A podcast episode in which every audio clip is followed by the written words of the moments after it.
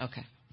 So we're going to talk about take the limits off God. Amen. Praise God. So we need to learn to take the limits off God, because just naturally, being who we are, we always think something is too hard for him.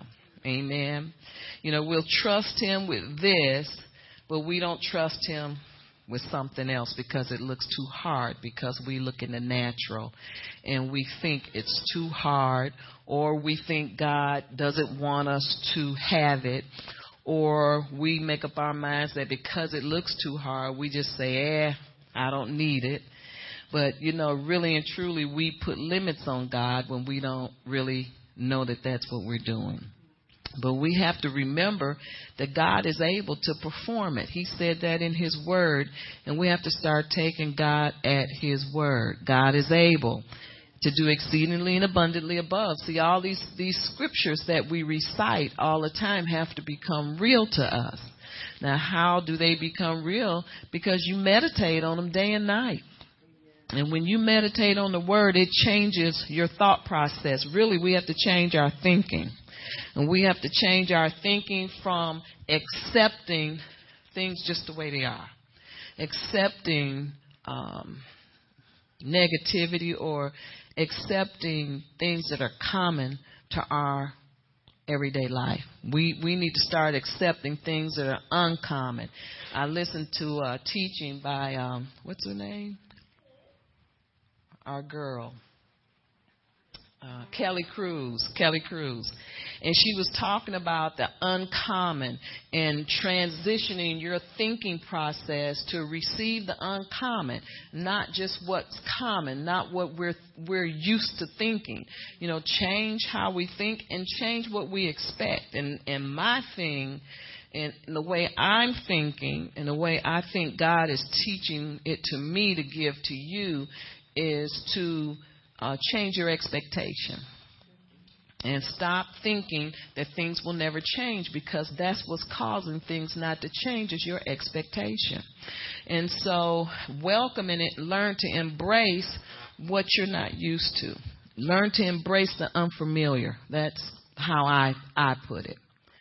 We need a clear mindset, and we need to not yield to temptation. And the devil wants us to quietly believe that things will never change. You know, we really are afraid to get happy, totally happy about something, and rejoice. Like the Bible says, rejoice. Again, I say rejoice, because we have something to rejoice about. But we get stuck in this rut, and it's a mindset where we don't think things are ever going to change. Amen. But it's time to step up. I heard some preacher talking about step it up, lift that foot up, step up. I know. Lift the foot up. But, you know, some of them, they get real comical. But they do whatever they can do to get people to participate and look at this as a real thing. And so stepping up to me means to, like Pastor Barb was preaching about the other day, when she was saying that we need to do a corresponding action to your faith. Amen. Well, it's real quiet in here today. Corresponding, yeah. Hallelujah. You know, this is what the Lord is telling me for today, is Isaiah 54. So let's go there. Isaiah 54, and it talks about lengthening your cords. And this is what I'm hearing God today. And it's the same thing, but, you know, only God knows what we need and what we need to do. So we need a clear mindset, and we need to learn to embrace the unfamiliar, because most of us are common with the place of lack and unfamiliarity. We're used to things not going right. We're used to bad news. Condition your brain to receive good news. Condition your brain. See, we can turn this around, but God is not going to make us think differently. He's not going to make us condition our minds to receive good news. Amen. He's just not going to do it. But we need to get to the place where God is, we know God is willing and able. And, you know, we need to start saying God can and he will. We need to start thinking that God can and he will. And it's all a part of renewing our minds in the word of God, according to Romans 12:2, so that we can shift our thought process. And that's what I call it. Shifting your thought process from common or to the familiar to the uncommon, or to what God really wants for us. Because, see, the will of God is what God has for us. The will of God is God's plan. And so we need to, in other words, condition our thinking to the will of God. Amen. What God wants and not what we want for our lives. But we have to start to receive and embrace what God has for us. And if we don't change how we think, then nothing new will come in. Nothing new coming in and nothing new coming out.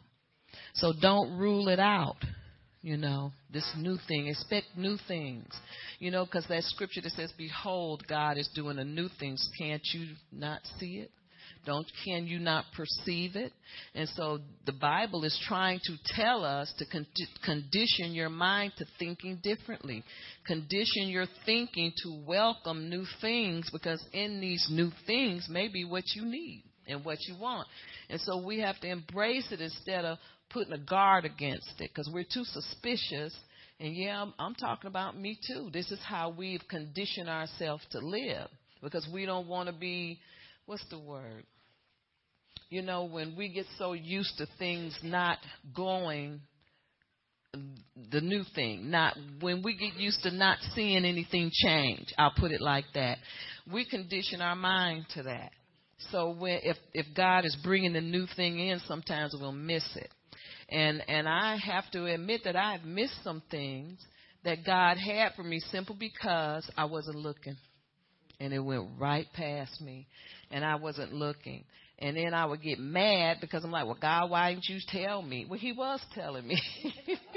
But was I listening? No, I wasn't. See, because the devil is good at changing your focus to something else, because he wants us to give up on God. He wants our faith and our hope and our trust not to be in God, but to be in the natural, be in ourselves. And then this is why so many people pick up and do things themselves, because they think God's not going to do anything. Well, he's trying, because the Bible says that blessings go past us every day and we miss it. You know, and it says that grace and mercy follow us every day. So where's my grace? Where's my mercy? Hey, grace. Hey, mercy. But see, it's following me, because the Bible says it'll run after me and overtake me. But we have to get in that vein, you know, and if our thinking is not there. See, and then it's like this. What does grace and mercy look like? You see what I'm saying? We don't know. But we do have a picture in our mind of what grace and mercy is supposed to be. But we don't know.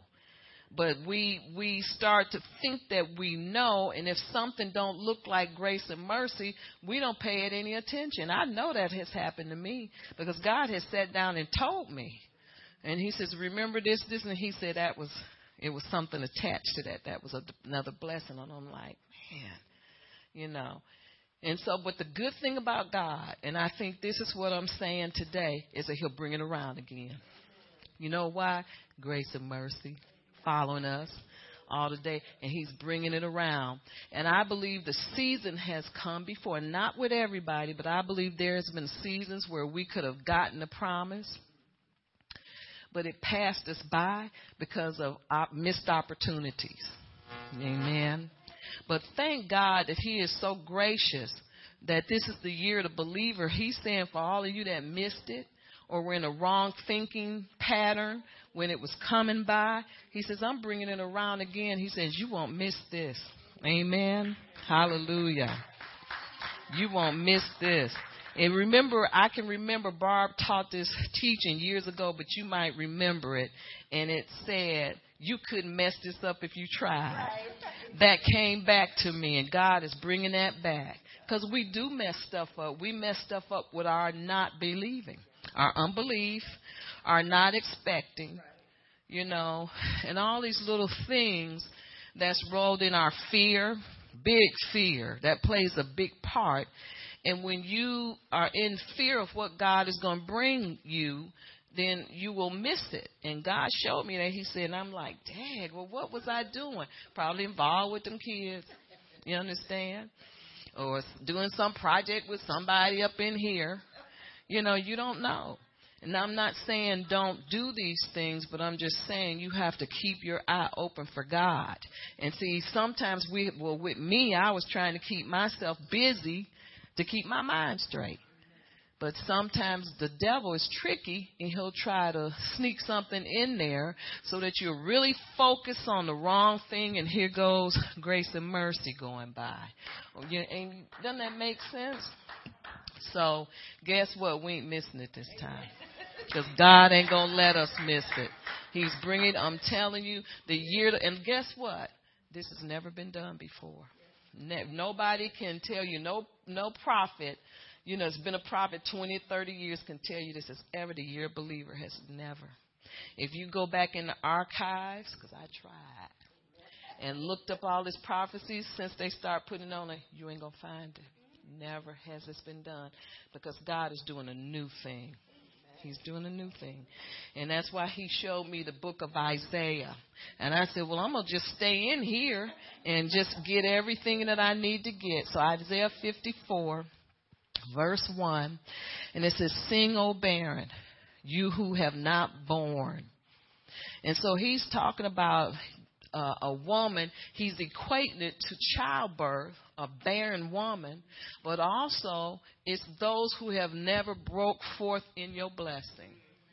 So you know that you've been waiting, and you've never seen it.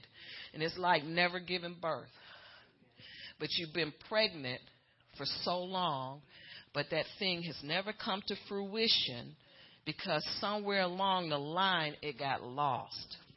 And see, it's called broken focus.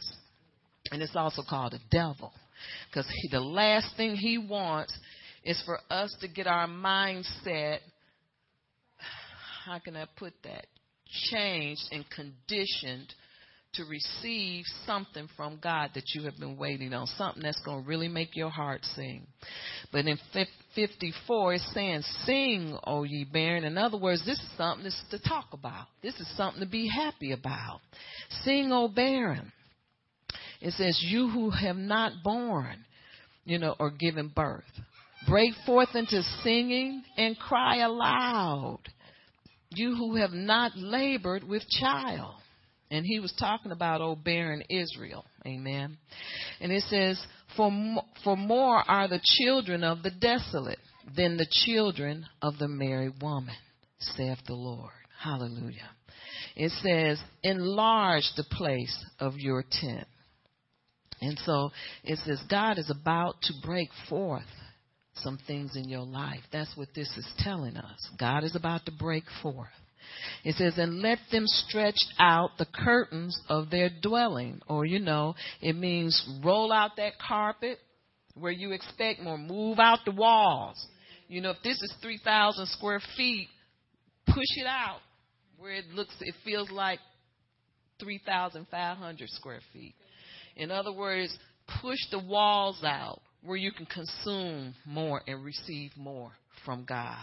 You know, imagine this being a holding place for food and supplies for other people out there. And suppose it was so much, we said we can't get no more in here. And then we would just pray and say, God, expand the walls so that we can receive more. This is what God is telling us. You know, expand what you can do or what you can believe. Expand your understanding. Expand your expectation so God can give you more, because he wants to give you more than what you have been receiving. It is time. Don't look at what you see there, that voice will tell you, but I did this. I wasn't faithful. Nope. Agree with the adversary, because, see, he tries to get you on that and wear you out. I'm telling you, you know, and then if you stay on that road, your heart will start to condemn you whenever God will start trying to speak peace to you and speak blessing. Something in your heart is saying, because I did too much. I messed up.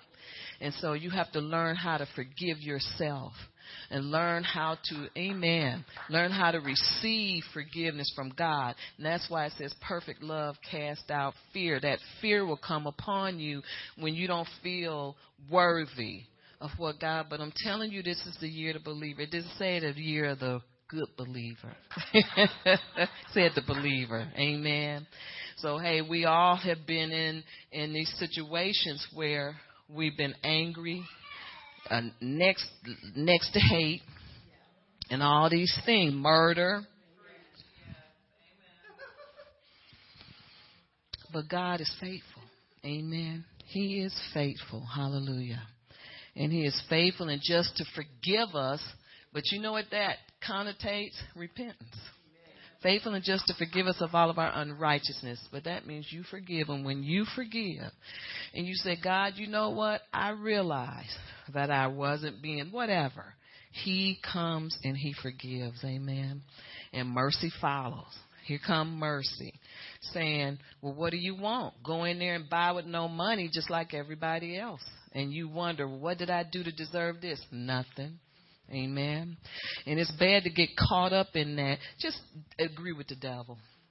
It's so much easier. Just say, okay, yeah, I did that.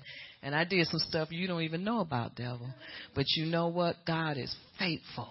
And if we could get that on the inside of our spirits that God is faithful, I'm telling you, we'll see more things that he's doing.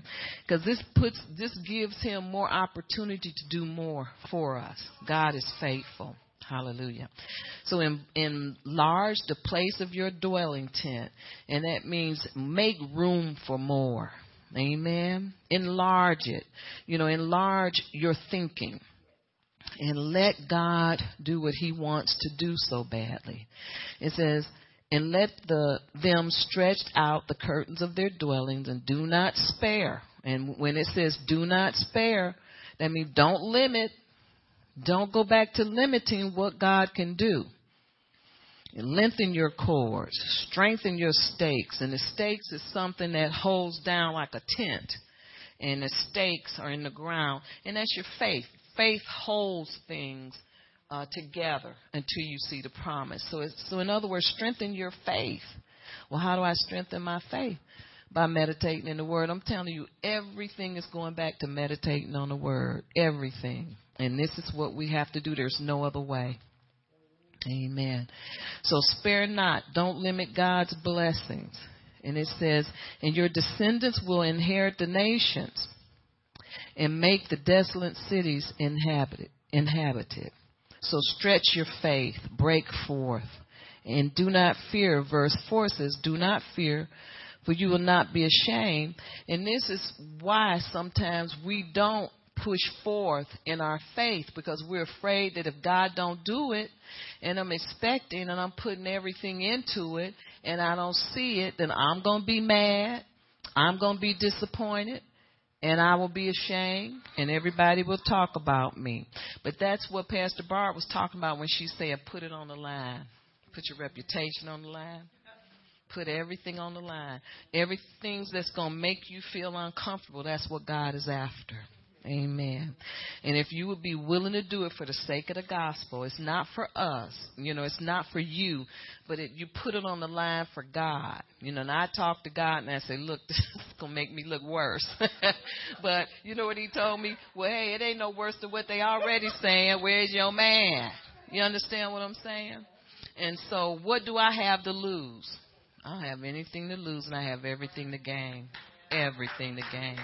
You know, because it's time, and I think that's what that preacher meant when he said, put your foot down, lift it up, and put it down, you know. And that means put your foot down on the devil, or put your foot down and say, enough is enough, I'm ready for change. Amen. So we have to prepare for change. It's not enough to just say, I'm ready, because, see, your flesh can be ready for something your heart and your mind and your spirit is not ready for. And so all these things have to line up. Amen. If you feel like you cannot fight another day, is anybody in here feeling like that or been there? I know I've been there. And if you feel like you cannot fight another day, you're like the runner, the what's that runner? The marathon runner that is almost seeing the finish line. Yeah. And that's why you just tired.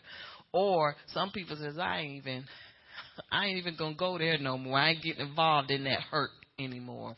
See, that's the marathon runner. He is either gonna quit because you're at the finish line. That's what I'm trying to say. And you're either gonna quit and walk the rest of the way and say, I'm not doing it, and go on the sidelines, or you're gonna stay in the race and condition your mind to stay in that race. I don't care how many people pass you by. You said, I'm not quitting. I've been in this race this long. I'm going to get to that yellow line. You can see it in the distance.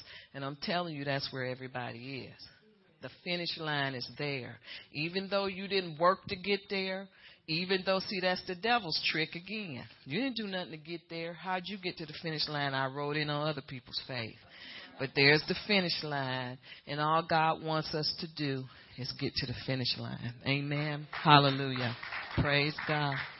And so you stay in that race, although you can't hardly breathe. And so you start galloping, and then some. I've seen some people walk in. You know, I always say, well, "What? The race is over. What are they doing?" Somebody already never understood that, but I understand it now. They stayed in the race until they get to that finish line. They're not going to go on the sidelines. I would see some people going over. I thought those were the smart ones. I say, yeah, they went and got them some water, and they went and cut across the parking lot, got in their car. Smart. They didn't win the race. Winning the race is staying in the race. Amen. Crossing that finish line. I don't care when you get to it. You ever seen these people who finish this finish line, and people at the finish line doing something different? But it's that determination. It's that mindset that I am not a quitter, that I can see the finish line, and I am so close, I am not going to stop right now. There's no stopping me. And that's so important. You live and you learn. Hallelujah. But those people who race and who condition their bodies and prepare for races, we can learn a lot if we watch them. Amen. So stop limiting God. And get conditioned in your mind. And condition your mind for blessing and overflow. Amen. And that's what Isaiah 54 is telling us, although it don't seem like it, but it's telling us to condition our minds for blessing and overflow. In other words, make room, because if you lengthen your cords and reinforce your stakes in the ground, that's so it won't cave in because it's so full. Amen. So condition yourself for overflow, because this is what God brings in at the finish line. At the finish line, there's praise, there's rejoicing, there's blessing, but there's also overflow. Amen. And we need to condition our mind for the overflow. So don't rule things out because it's new and because it's never happened before. Stop thinking the same old thoughts with the same old expectation, because you're going to get the same old results. Amen. More disappointment, more heartbreak. So stay in the race. Don't quit. Stretch your faith. Be strong. In verse 4, do not fear, for you will not be ashamed. God will remove the shame. It says, neither be disgraced, for you will not be put to shame, for you will forget the shame of your youth. Now, what is God saying? He's saying you just letting fear and shame threaten you. He says, but I'm telling you right now, I'll remove that shame. It's just a feeling. He says, but don't let fear and shame stop you from the finish line. Amen. He's saying, keep going. Don't let embarrassment stop you. Keep moving. This is a test of your obedience. This is part of it. It's a test for obedience. It's a test of your stableness or your stability in your mind. It's just a work for God.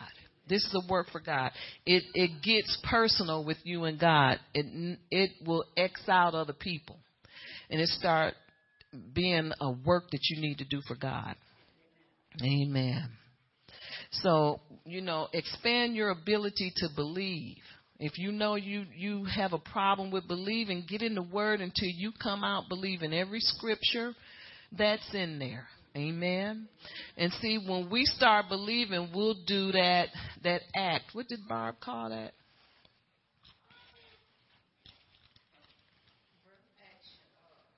Yeah.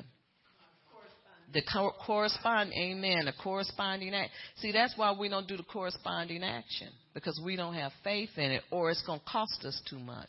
And now what is the corresponding action? It's something that supports you, what you say. It's what supports what you've been saying. It's that natural action that's going to back up the religious jargon.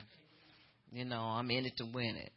Or, you know, I believe I receive when I pray, you know, or anything that you are, I'm standing for this. Well, you got to back that up with a corresponding action. In other words, your faith has been working up to this point, but it's got to have some works to go with it. And that's a corresponding action. It can be whatever your heart tells you, whatever. See, your heart tells you what your corresponding action is going to be. Your heart speaks to you. The Holy Spirit will speak to your heart and tell you what you need to do. And everybody's corresponding action may be different.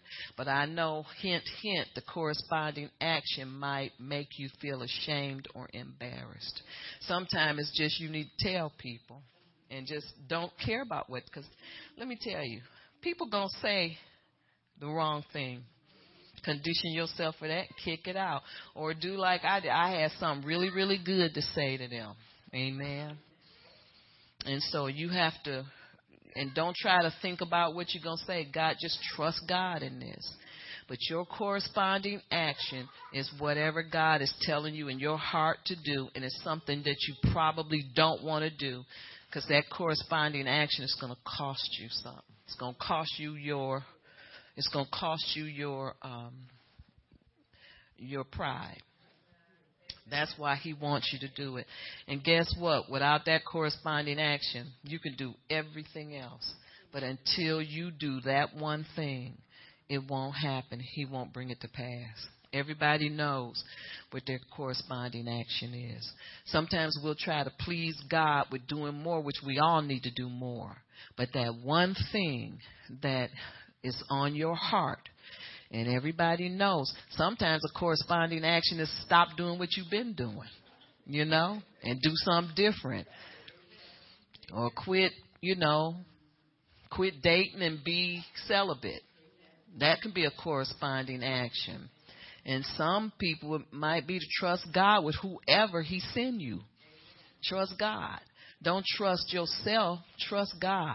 Amen. That what he brings you is going to be the right thing. Amen. And so God's trying to get rid of that shame. Because if he don't get rid of it now, what's going to happen if you got the blessing? Or if you went out and got it on your own? Which it won't be the blessing, it'll be a look-alike. But if you went out and... See, and this is why a lot of people settle for being by themselves. They don't want to give. They made up in their minds they've given enough, and they're not going to give anymore. And so, you know, or I think the most thing, I'm just speaking from experience, what it is we think God don't know what we want. Or he's going to give you... it won't work. It'll be okay for a while. But what God gives you is eternal. Amen. Honey, he know how to whip people up in shape. They go for bad, but they ain't but so bad. Let me tell you about God. I just think God beat up a whole lot of people and beat their flesh down. And what was in their spirit was more pure than what was in mine, you know. So God can do whatever you want him to do. He's here for you, darling. But he needs your cooperation. So lengthen your cord. See, if you expect him to do more, he'll do more. Amen. Expect him to do something different. It's like, look, I've been through that too many times. I don't want it anymore. But expect him to do something different. Just trust him all the way. Trust him with your whole heart. Is that making sense to anybody today? Verse 5, for your maker is your husband. The Lord of hosts is his name, and your Redeemer is the Holy One of Israel. He is called the God of the whole earth. In other words, your maker is your husband. He knows what you want. He's your father. He's everything to you. If he can't get it right, I don't know. It ain't no getting right. If he can't give you what you want, it's no giving you anything. Amen. So the most important thing here to me in Isaiah 54, we need to start thinking right. Let's flip over to Isaiah 55, verse 10. Well, I'm going to do 9 because it says, so are my ways higher than yours. Yeah, we know the scripture, but we need to mix it all together with what's going on today. And my thoughts are higher than your thoughts. Now, that's telling you right there, I'm not coming the way you want me to come.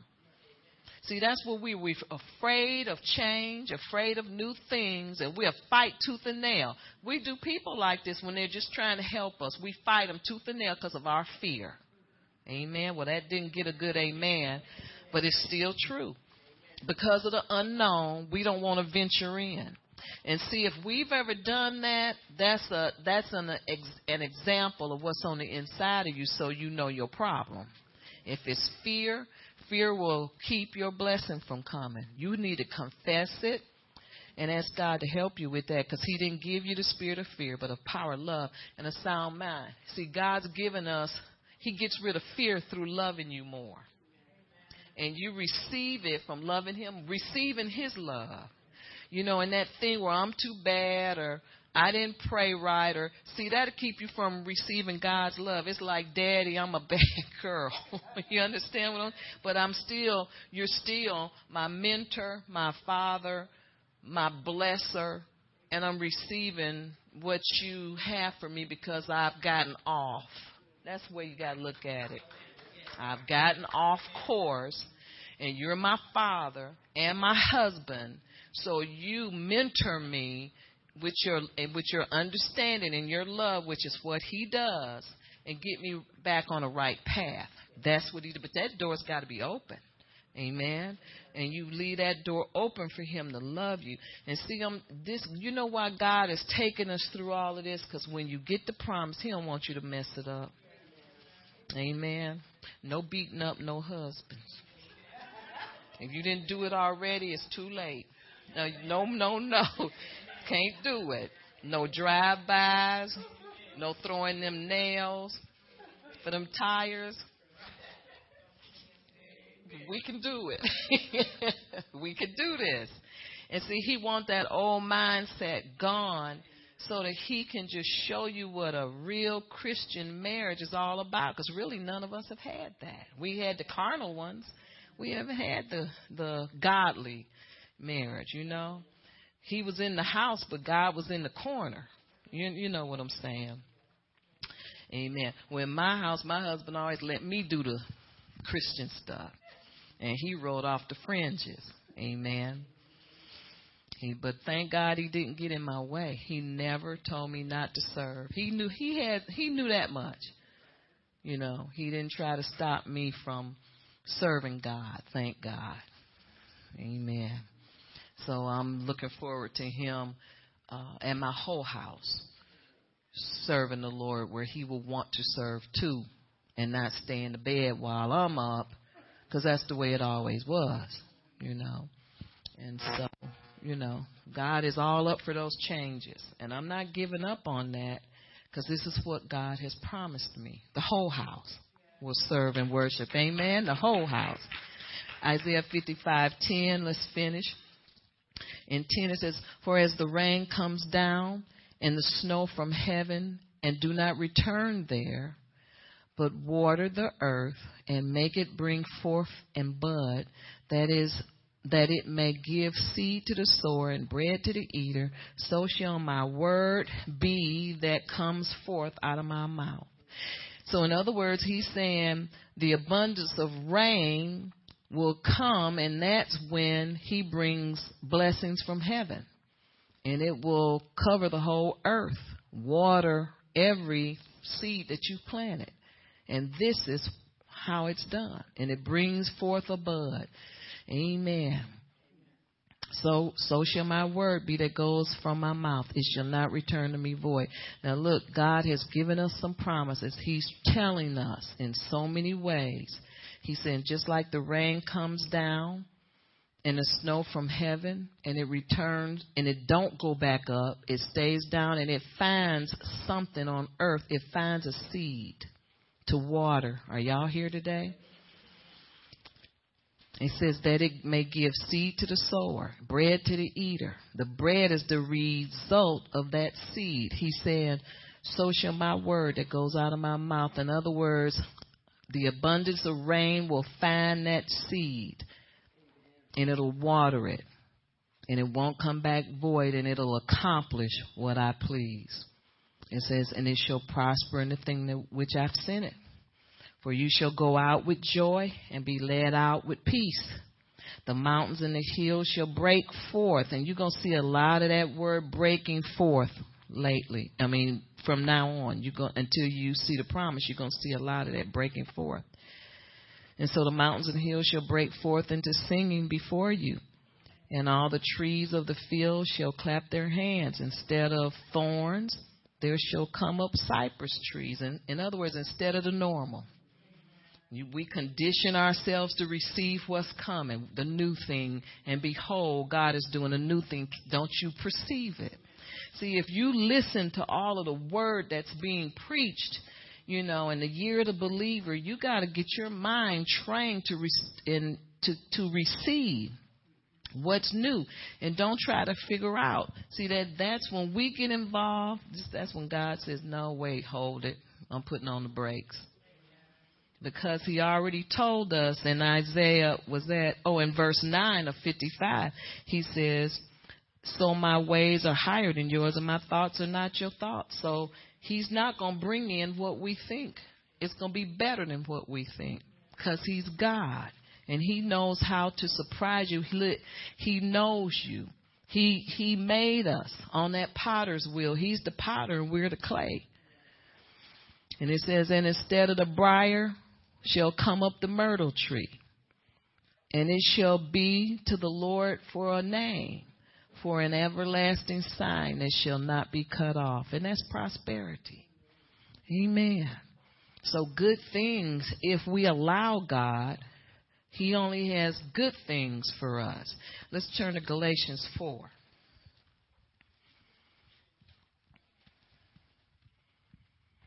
Galatians 4. Verse 27. And verse 27 says, for it is written, rejoice, O barren.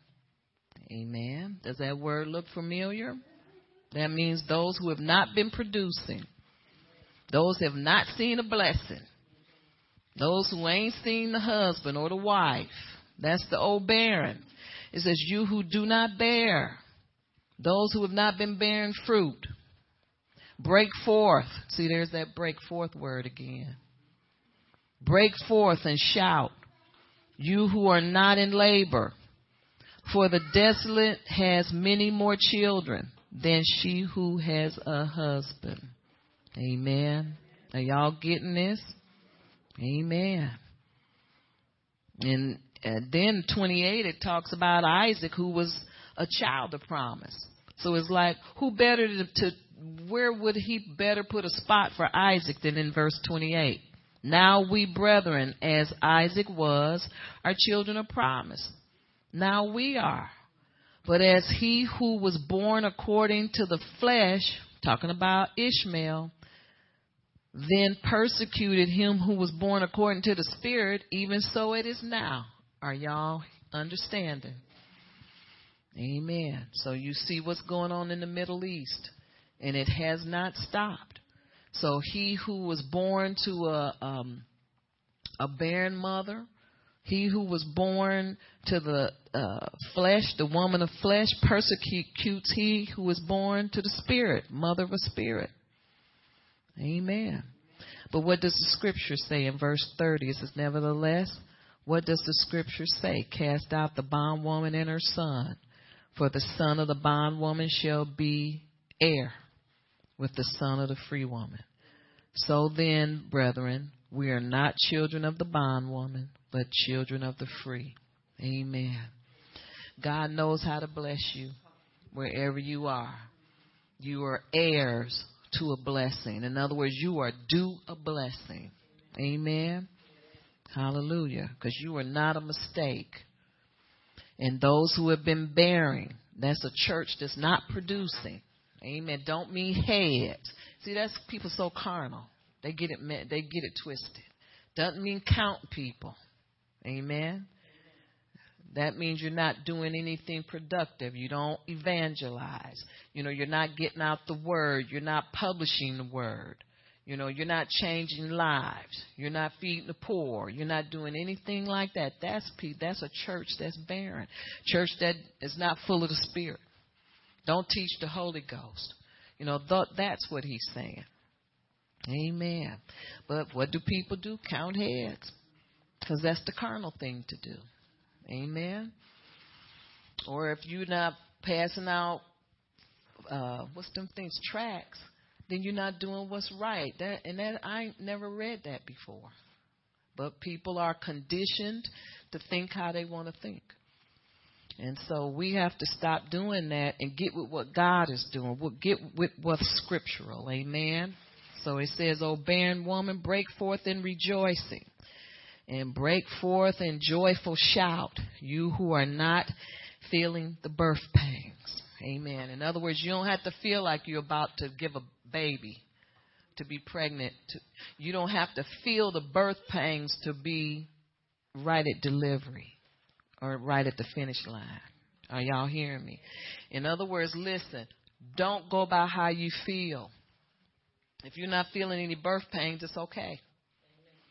Just believe. See, this is a belief. This is a thing that's in here and in here, in your head and in your heart. It has nothing to do with how you feel. Nothing. Don't go by, well, I don't feel like nothing's changing. That's what I'm saying. Don't go by that. Don't go by how it look, because you'll miss it. And that's how we missed this for so many years. Going by how it look. Going by how we feel. Amen. Going by what the devil tell us. Well, you didn't do this. You didn't invest. No, but I want to ride in on everybody else's. You know, a good example of that, the man that was lowered into the ceiling. Pastor Barb talked about him, and I got that. He didn't pay the price, but he still was lowered. He rode in on somebody else's faith. Amen. So, and see, he did the doing. Okay, well, what was his corresponding action? Staying on that cot, letting them lower him down. Because you probably would have got off of there and said, look, don't be doing that. Because, you know, they're going to make me pay for this roof. You know, I don't want no parts of that. But he did the corresponding action by doing what they told him to do. He paid the price like that. And so God is saying, don't look at how it looks. That's what's kept us messed up. Don't look at how we feel. Well, I'm not about to give birth. I can't break forth because I don't have labor pains. It don't matter. Let somebody else have them. But you're at the finish line. So you're going too far to turn back. I don't feel like I'm giving birth. In other words, I don't feel like nothing's changing. That's what that means. No labor pains. Amen. Don't go by how you feel. Go by what God just told us. Amen. He said, sing, O barren. He said, worship and praise. Sing forth. Cry out aloud. Enlarge the place of your tent. And lengthen your cords. And reinforce your stakes. Amen. If you believe God, we will take the limits off of him and step out. Step out in faith. And do what your heart is leading you to do. That's the corresponding action. Is do what God is telling you. Don't check with nobody. You do what God is telling you to do in your heart. Make sure it's coming from your heart, not your flesh. That's the thing. Now, how can I tell the difference? You'll find a scripture in this Bible to confirm what your heart is telling you to do. If it ain't in there, that's your flesh. Easy. It's your flesh. But if it's a fleshly thing, this Bible is going to refute it. So you check in with God and do what your heart is telling you to do. Will you be blessed for it? Probably God will, but I didn't mean to say blessed. Will people appreciate it? Probably not. But that's not what we're doing here. You're trying to get God's approval. You're trying to get on the same wavelength with God so he can take this problem away and on to the next thing that he's doing in your life. Amen. And so we don't want to be a snare to ourselves by questioning God. We got to learn how to stop. And see, that's what we mean by conditioning your mind for the uncommon, and the unfamiliar. You got to start accepting that maybe something different, and I'm like this. Well, bring it on because I'm tired of the familiar. So we need to learn how to embrace what's new. Behold, I do a new thing, and that's why people miss it, because they don't want anything new, because they don't trust anything new. Is this making sense to anybody today? Amen. So we are about to step out and correspond. In other words, a corresponding action to what God is telling you, a corresponding action to your faith. I got faith. I'm reciting the word, and I'm standing on Psalm 91. Well, what's your corresponding action? Your corresponding action for standing on Psalm 91 is you don't talk fear and don't move in fear. And when you hear fear, you annihilate it. So that's your corresponding action. Okay, I'll give you another example. Healing. So I'm healed. I know I was healed and they were healed. So I'm already healed. And so what will be your corresponding action? Saying it. When you have symptoms, you keep doing what healed people do. And that's a corresponding action. Do what healed people do. And that's when that's when you believe it, that you're healed.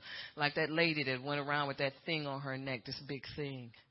And she was happy and talking about, I'm healed, da-da-da-da-da. And people was talking about it and looking at her and laughing. This was in the church. True story. And she went back to God because people kept saying, well, if you healed, why is that thing there? See, that don't mean you ain't healed. Right, it's on you. Mm-hmm. It ain't in you. Mm-hmm. And so she went to God. She said, these people keep laughing at me, and I keep telling them I'm healed. I don't understand why they don't believe I'm healed. Can you just take this thing off so they'll believe me? He said, oh, yeah, took it off. Then they say, oh, yeah, you're healed. See, that's why you can't go by what other people are saying, because people are nuts, amen? As long as it ain't them, they always standing in judgment when it ain't them. And so that's why you have to go by what God is telling you, amen? And as long as there's a scripture to support what you are doing, then you keep doing it, or ask God, get with God and say, God, is this the right thing for me to be doing? But you have to get with him. Amen. Lengthen your cords. Expect God to do what he has promised. God, you said. You promised, I'm standing on your word. I'm believing what you are telling me. I'm believing you, God. I'm not going by what I see or what I hear. Amen. Now, the enemy is the only person who wants to cancel your promise at the appointed season or the appointed time. The enemy doesn't want you to get it. So you must condition your mind to receive it. In other words, step out and do a faith action. Usually it's something nice that you don't want to do, or have a conversation that you don't want to have. And don't lose your temper, and be supportive. Amen. This is how you do a corresponding action to your faith. If you believe God is going to change things, then act like it. The conversation that you would have had, you don't have that conversation because you act like God has already changed that situation. So you have the conversation with that person that's full of love, peace, and joy. And then you worry, it's up to God to change them. Who cares about what these people think? Because when they don't know God, So the best thing you can do is act like you know it. Amen. But this is the season. The devil wants you to miss your season again. So in other words, it doesn't mean because it's your season, doesn't mean you don't have to do that corresponding action. I wish we didn't. But that's all in your preparation to receive. Amen. Prepare to receive the promise. And learn to upgrade your vision to match God's vision. In other words, you got to go higher. And you got to stop believing what you think you see. And you got to believe bigger, believe better. Prepare for the abundance of rain and overflow. So in other words, get out of the quicksand that you are in. Pull yourself out. Pull your feet out because you're in quicksand, stuck in a rut. That's what I'm saying. Lay down. Where and how it's supposed to happen. Lay all that down. In other words, gloves off. No more fighting God. Amen. No more fighting people because you already know what's going to happen. And if you don't know, you need to get in your scriptures and find out what season it is. Amen. You need to start to acknowledge that God has promised you. It's just like if your boss or your husband or anybody promised you something, you go and you say, well, you promised. Amen. It's like if you healed, this is how you're supposed to talk. You talk to them symptoms like, didn't I tell you to go away? Like if your kid, if this little one is doing something, the grandmother ain't going to be saying, please don't do it. She said, did you hear what I said? So we got to mean business. Amen. That's like that little dog that kept following the lady every day to the bus stop. But then when she see the bus coming, she say, didn't I tell you to go home? Go home. And it was the tone of her voice. And what was on the inside of her hit that dog. He turned around and went home. But as long as she didn't use that tone and that voice and that thing that was on his, he just followed her on to the bus stop. When she saw that bus coming, she meant business.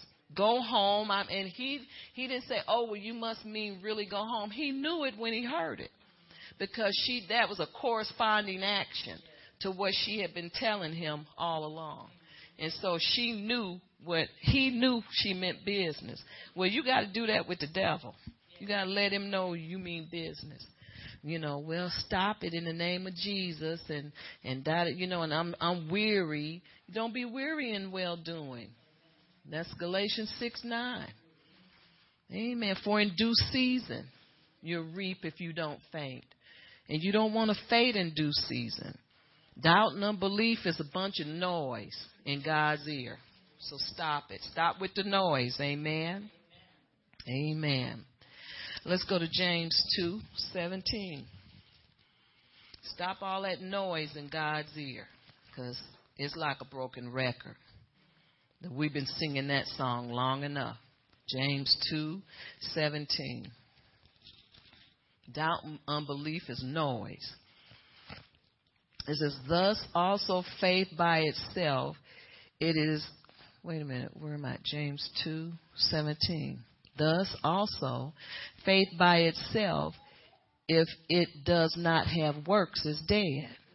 See, so that's why you need the corresponding action. Now, why do you need that? So God know you really mean business. That's like that dog. Go home. Here come the bus. Get on home. Amen. It says in 18, but someone will say, you have faith and I have works.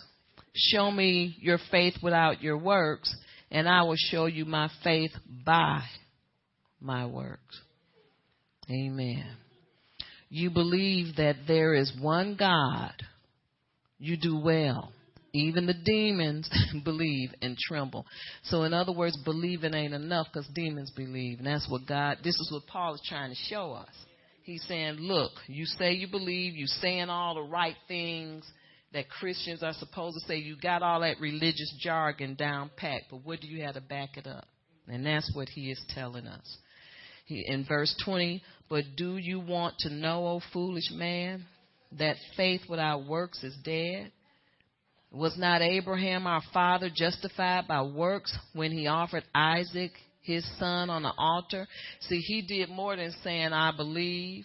God, I know you gave me this son. Thank you for my son. He took it a step further because he already knew God had already given him the promise. It took him 20 years to believe it, but he got there. Now he had the promise, and God was saying to Abraham, if you really love me, then give him back to me. And he was doing it. And he did it right up to the point. Amen. Because he knew back then Jesus had not come. And so it was always a blood for blood. A human sacrifice was always needed. And so he was willing to give his son back because God had given him a miracle. And he offered it back to him. But when God saw his faith that he's really going to do this. So you got to go through with this corresponding action, not just threaten to do it. Well, I'm willing. Yeah, but God don't believe you're going to do nothing until we actually do it. And see, he actually lifted up the knife. And so he said, okay, he stopped him and he gave him a ram in his place. Amen. And so that was his corresponding action. And it was accounted to to Abraham again as righteousness. Amen. Because he was willing to do whatever it took to get God's approval. See, that's called strong relationship between him and God. Amen. So in verse 22, it says, do you see that faith was working together with his works? And by works, faith was made perfect. So you perfect your faith by your action or your works, acts. Amen. And this is the only thing that can convince God that you mean business. Amen. Now, most people want to just be nice Christians. Well, I did this for you and I did that. Yeah, but are you willing to do the thing that I want you to do most? See, the thing that God wanted Isaac to do most, Abraham most, was to give him back what he had given him. That was Isaac. And he was like, did he want to do it? No. But he knew in his heart what he needed to do to keep that relationship with him and God. He let his heart tell him what he needed to do. And when he did it, God knew he had done that thing. Because can you imagine the embarrassment he was going to suffer if God hadn't stepped in? You killed your son. You went around telling people, Father of many nations, and you took his life and all that. But he didn't care. He put that on the altar too. He says, all my shame and all my disappointment is going on this altar with Isaac. He says, but God gave him to me, and I'm an old man. He can give me another baby. This was a miracle. He can give me another one.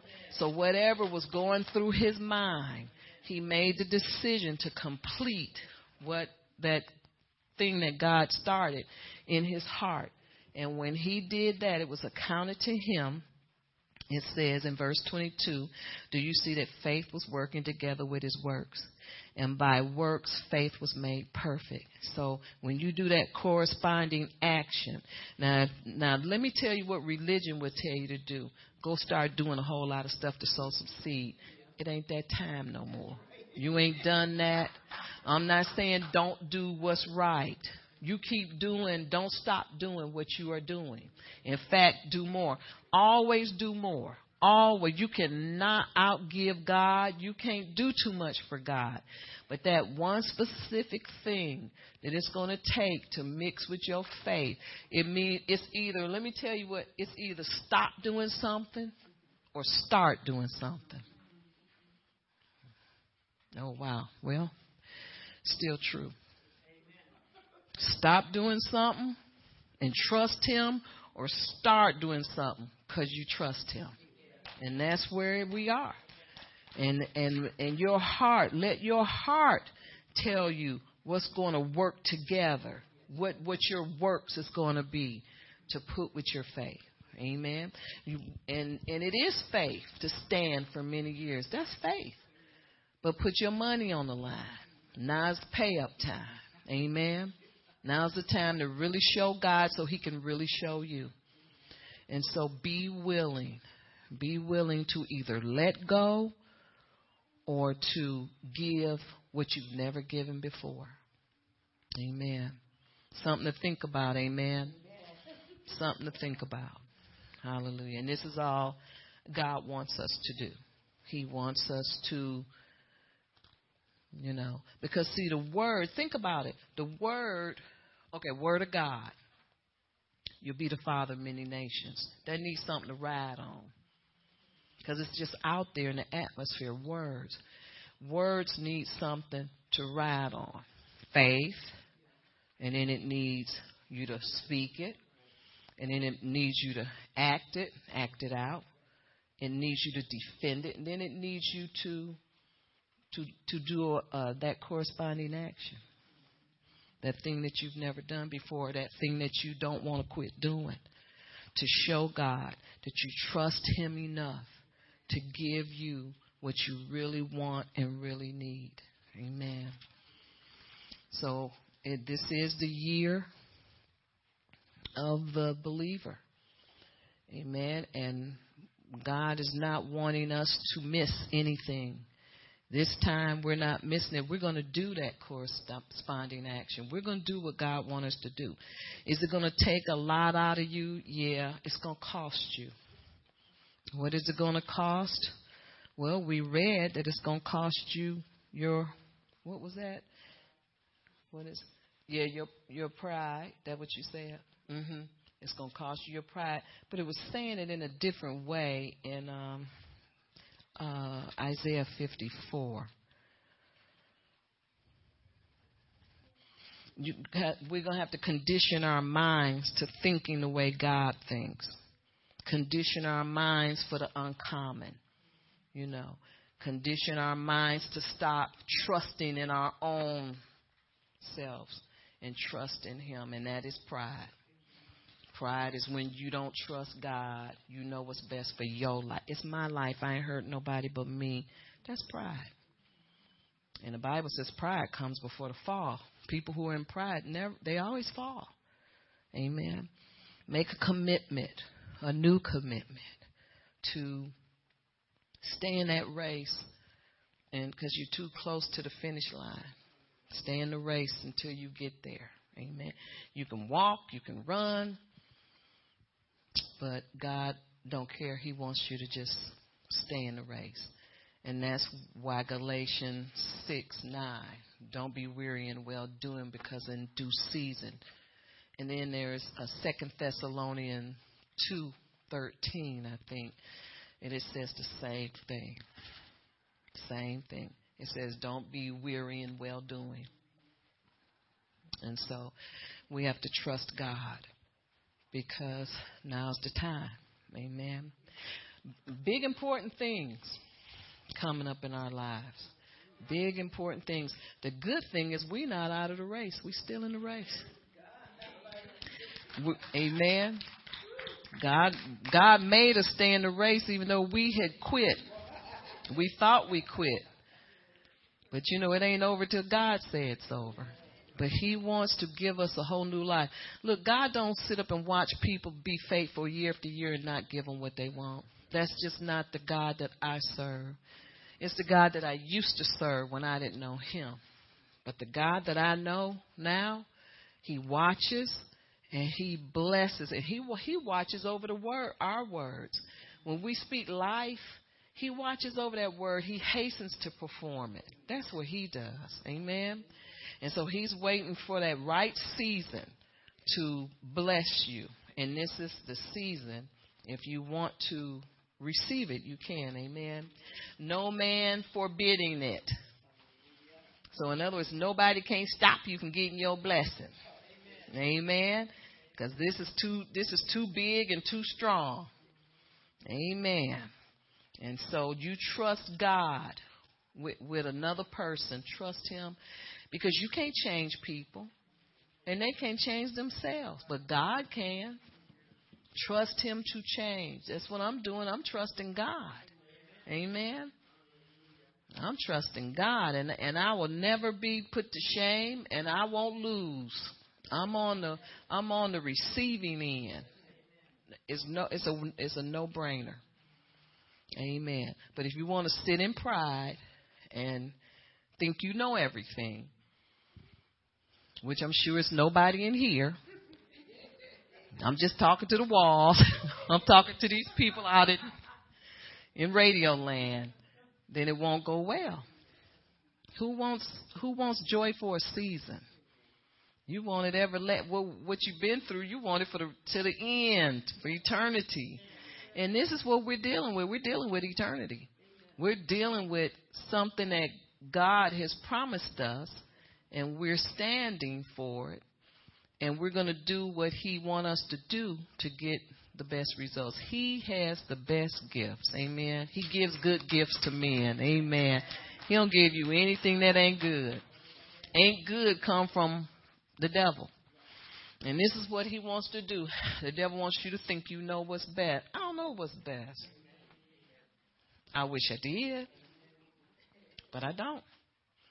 See, what feels right may not be right. Don't go by your feeling. Don't go by it. Don't even get hooked up in that. Because there's the devil, again, rearing his head. Because he wants you to limit God and take matters into your own hand. It never works. But God knows you. He knows. And guess what? He heard every conversation. He saw every work.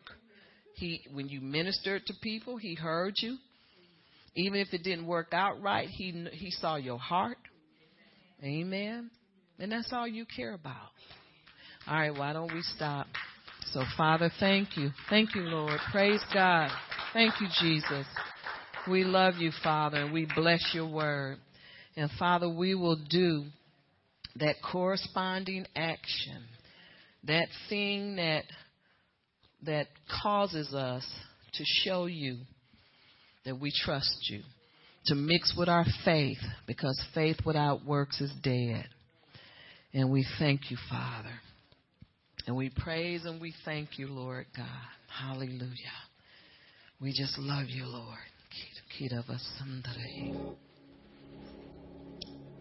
Our faith is completed by our works.